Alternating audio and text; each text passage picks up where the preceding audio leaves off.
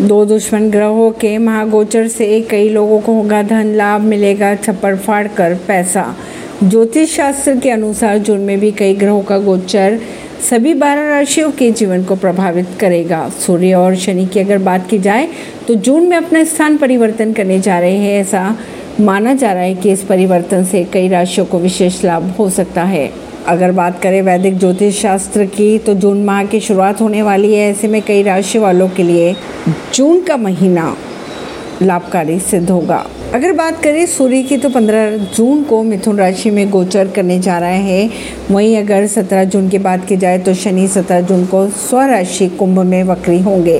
पिता, पुत्र, सूर्य और शनि की एक ही माह में स्थान परिवर्तन महत्वपूर्ण माना जा रहा है। ये चार राशियों पर खास बदलाव लाने वाला है इनके जीवन में।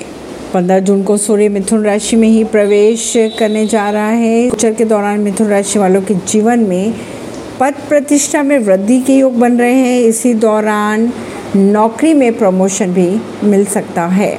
अगर बात करें सिंह राशि की तो इस राशि वालों के लिए सूर्य शनि का गोचर शुभ परिणाम लेकर आ सकता है। इस दौरान कार्यस्थल पर सीनियर्स का पूरा सहयोग प्राप्त होगा सिंह राशि वालों को। अब बात कर लेते हैं कन्या राशि की। तो कन्या राशि के लिए सूर्य शनि का गोचर करियर और कारोबार में उन्नति दिला पाएगा। इसी दौरान सगे संबंधियों से मुलाकात हो सकती है। कार्य क्षेत्र में समय अनुकूल परिवर्तन देखने को मिलेगा। काम में व्यवस्था रहेगी।